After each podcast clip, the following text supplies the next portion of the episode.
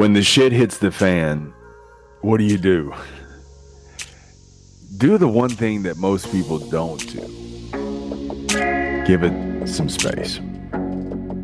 You're listening to the Sales Life, one of the top 5% podcasts in the world. And I'm your host, Marsh Buice. The Sales Life is for those who are either looking to move up or trying to get back up. Either way, you're going to have to use the life skills of selling. There's five core skills that you have to develop. The first one's communication. And you got to communicate not only to yourself, but also to the world. What is it that you want? The second one's going to take curiosity. You got to ask questions and don't live in assumptive statements. The next one's creativity. When you lack resources, you got to be resourceful. And then there's confrontation. Probably the most important out of all the five because you're going to have to confront some things in your life, but in a productive way. You can check out today's video on YouTube. And if you like the sales life, consider subscribing to both the podcast and the YouTube channel. And if you want to have more, do more, be more, then say no more. Let's roll out with today's episode. Have you ever had one of those days where you just play like a rookie? Well, I had one of those weeks. just dumb mistakes that had to be resolved. In the world of finance, you can't just use a magic eraser just to fix all your problems, you know? I mean, dude, I signed customers up to the wrong bank. I gave them a rebate when they didn't qualify for it. I, I used the wrong money factor on a lease, way wrong money factor. And I gave a customer a short term rate for a long term loan. And you can't just shrug these things off. But luckily, in my 24 years of selling, I know exactly the thing to do. Create distance between me and the mistake. So that way I can find my options. See, when you make a mistake, you don't see any options because you're too close to the flames. It's all red, it's all bad. So there are no options. And this is where all the voices in your head are ringing out. I mean, how could you screw this up? Dude, you've been doing this 24 years, Buice. Like, tighten up. This customer's going to be pissed off. And of all the customers that you screwed up on, that was the wrong customer to mess up on.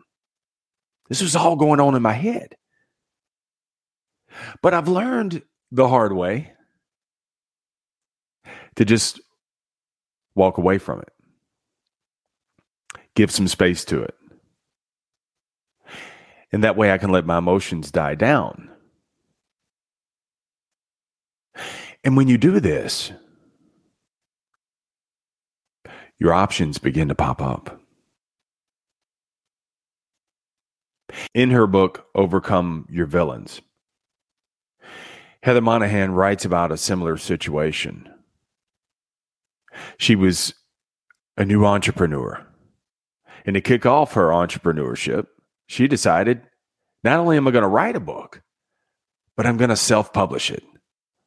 So she did the thing that we all know to do go to Google. She looked up, how do you write a book?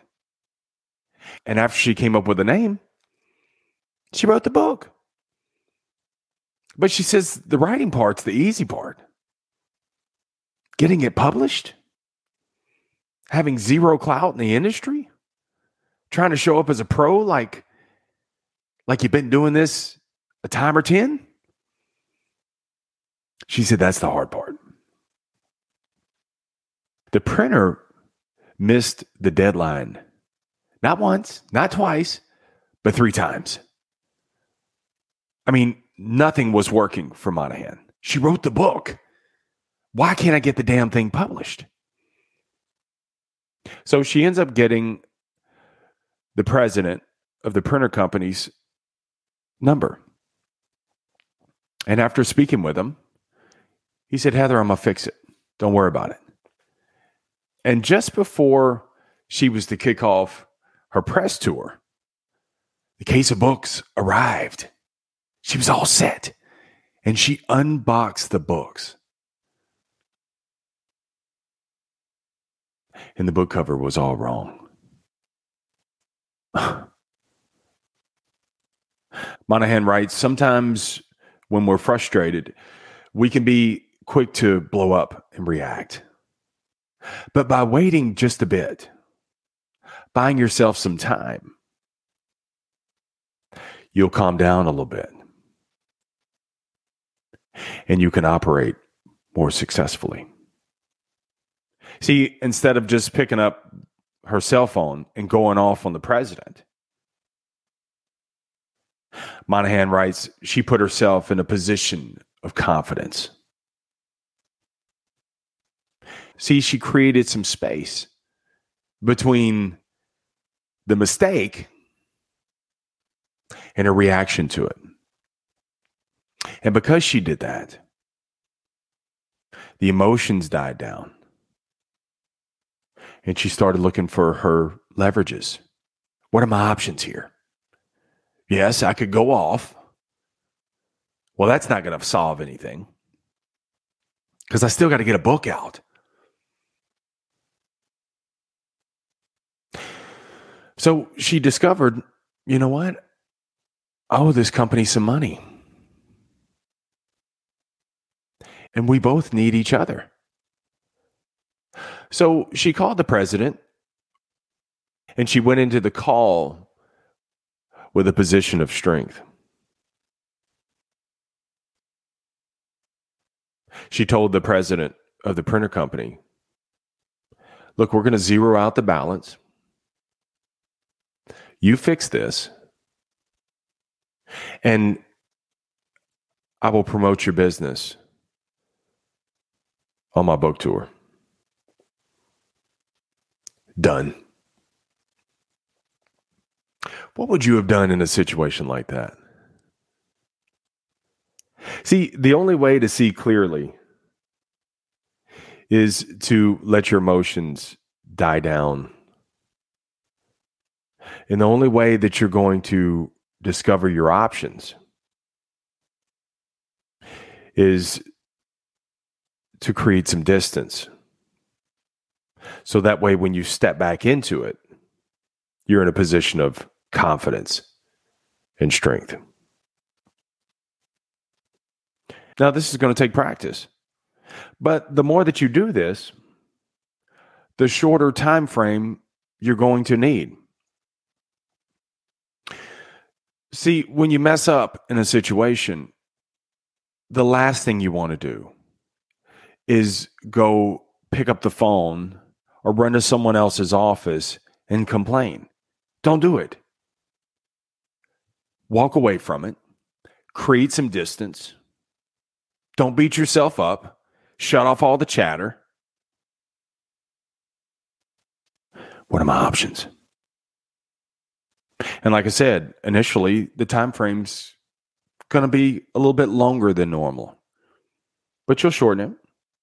You may need a day at first. But because I've been doing this so long and I've made many, many mistakes, I only needed about 10 minutes. So the next time you have one of these OS moments,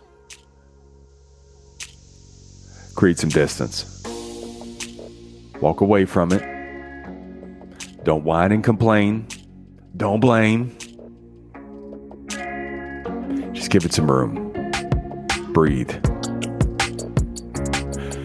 and your options will come to you.